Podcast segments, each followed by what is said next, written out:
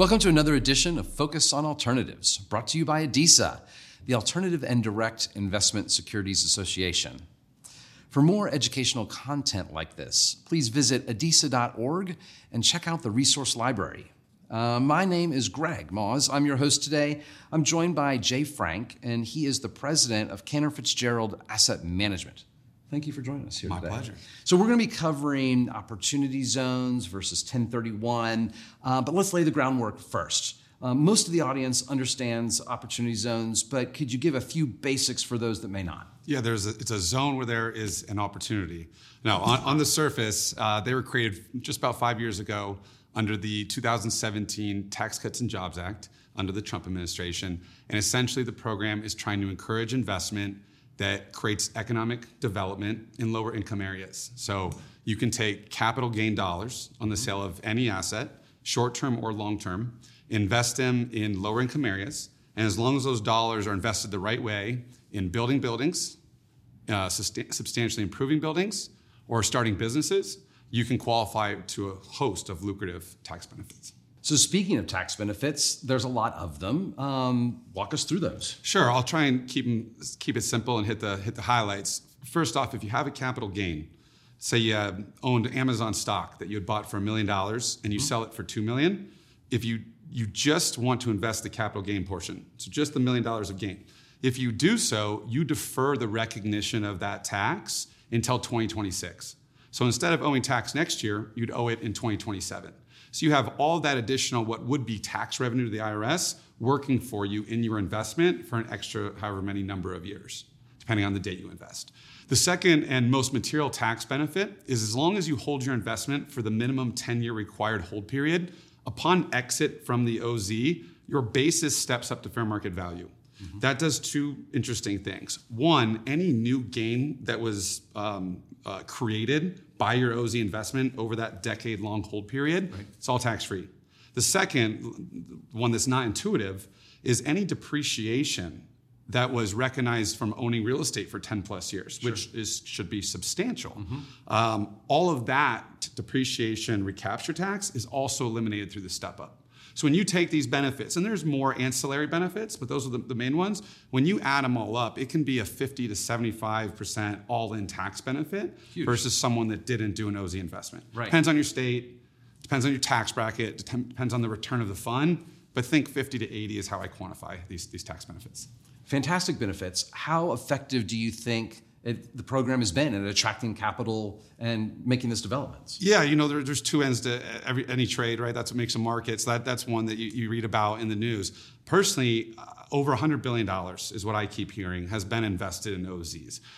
You know, that, that's, a, that's a lot of numbers. You know, that's nine numbers. It's a lot of, that's a lot of money. And so when I look at the programs we've done or other peers in the space and how many buildings are going up in, in lower income communities, I know that most of those buildings would not have been built had it not been for the OZ program. Right. So I actually I, I know it could be two or three or four x as large as it is, but this is hundred billion dollars. I would say eighty-five billion of the hundred wouldn't have got done had the tax benefits not been there. So I, I'm, I'm a big fan.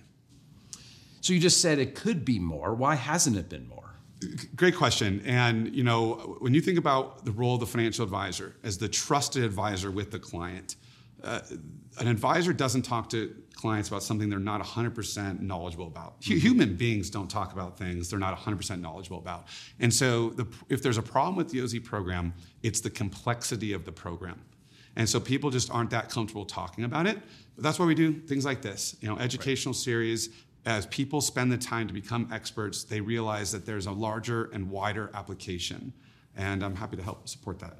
So where have we seen most of the flows coming into QOZ's form? Yeah, you know, I, I hear from um, across the industry. I think it's pretty pretty consistent. Number one, the sale of business interests. You get you know a savvy individual selling a business. Typically, usually it's a big concentrated gain. They're looking for something to do something about a very maybe a multi-million dollar tax liability. Whether it's their estate planning attorney or their CPA, hopefully their financial advisor or one of the three at least, is bringing this idea. So we see big chunky transactions from business sales. So dollar amounts probably from that. Second and third, it's between stock sales and real estate sales. Okay. So on the stock side, maybe someone's rebalancing their portfolio. Maybe they own a company that went public you know, right? And they have a they have a gain. That gain can go into the OZ. But the most, uh, the least, the least, uh, the most underutilized is the use of the OZ for someone selling investment real estate. So that makes sense because a lot of real estate actually gets 1031 exchange. We've seen a lot of growth in the 1031 exchange market. Um, can you compare and contrast, you know, from the real estate side, should a person do a 1031 exchange or an OZ? Great question. I mean, Section 1031 is awfully complicated, but we just celebrated its 100th anniversary a couple mm. years ago. So yep. it's been around for many generations and it seems very simple, but I bet you 100 years ago, everyone was like, what's this, right. what's this 1031 thing? So um, let me give you some of the material differences on the, on the surface. Number one, if you're selling an investment property, Greg, you have to take your entire in- proceeds of the sale your basis plus your gain, all of it needs to be exchanged into replacement property to defer 100% of the tax liability. In an opportunity zone, only the gain mm-hmm. needs to be or is eligible for investment. And that's, that's a material difference. Imagine having a, a $2 million property, million gain, million basis. In an opportunity zone, that million dollars of, of basis could come off the table tax free. In a 1031, all 2 million have to go. Number two, I would say that a, a 1031 exchange tends to be preferred for someone that's looking for current income right away where an opportunity zone might generate income, but it might take a few years to get there because you're building buildings. Mm-hmm. You know, until those buildings are built and stabilized and generating cash flow, an OZ is not going to generate income. So that's the second big consideration. The third, and, and this is a nod in the, in the benefit of the OZ, with, with, a, with a 1031 exchange, you can only swap and defer taxes indefinitely you never get a step up from Section 1031. You know how to get a step up. You, right. You pass away. You must pass away. Right. Not, the, not always the preferred method of, of exit. In an opportunity zone, once you've held for 10 years and exit the fund, you're getting a full step up as if you passed away. So people that have a longer life expectancy, you know, say you're 40 years old and you expect to live to what, 90 or 100 years old, sure. you're talking about having to defer for 50 or 60 years. Yeah. And if you happen to own the asset, like a lot of wealthy families do, in an irrevocable trust, irrevocable trusts never die. There's mm-hmm. never a step up. So in OZ, where you're getting this 10 year step up, you're getting out of the, the rat race, if you will, and taking getting your chips out to go home and, and, and, and you know, live to fight another day. I think that's a, that's a big benefit of OZ's over 1031 exchange. Great outline for that comparison. So let's get granular. Let's say, in what scenario would a QOZ be better? And then vice versa. What's, what's a good scenario when 1031 would be better? I'll give you the bookends, okay. and then you can fill in the in, in the, the, in between. Let's say you bought some land in Las Vegas for three million dollars a few years ago. Good timing. Assets went up in price. Your land's now worth four million.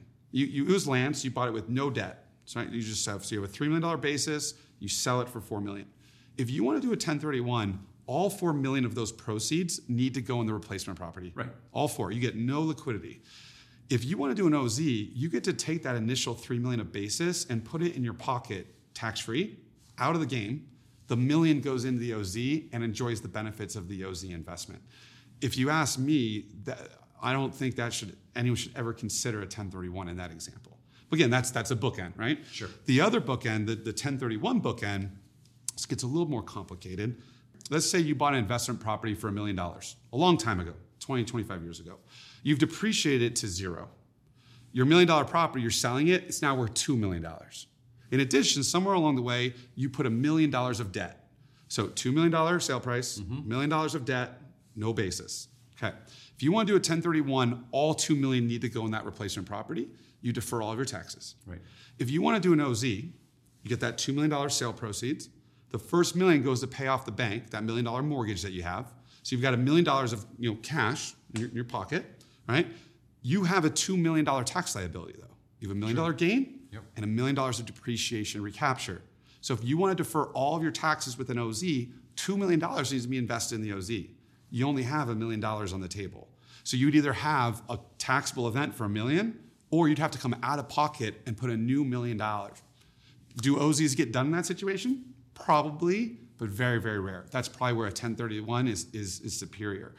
Every case, almost every other case, is somewhere in between those two. And I think what individuals and professionals will find when you run the analysis 1031 versus 721 versus not paying taxes versus doing an OZ, you will see that an OZ is viable and probably in the client's best interest a lot more often than people people think. Well, and that's the core of this message here is to kind of uh, open the horizon, open people's eyes to that concept. So, any key takeaways as we wrap up? Yeah, I think the key takeaways is how I approach this fiduciary responsibility. First of all, it's the right thing for the client. Second of all, we what we find with financial advisors and CPAs that really become fluent in opportunity zones and 1031s and everything else, the value proposition that they're bringing to the table they're able to do a better job for clients, but they're able to win more business and really grow their practice. And ultimately, everybody everybody wins. Jay, thank you so much for sharing.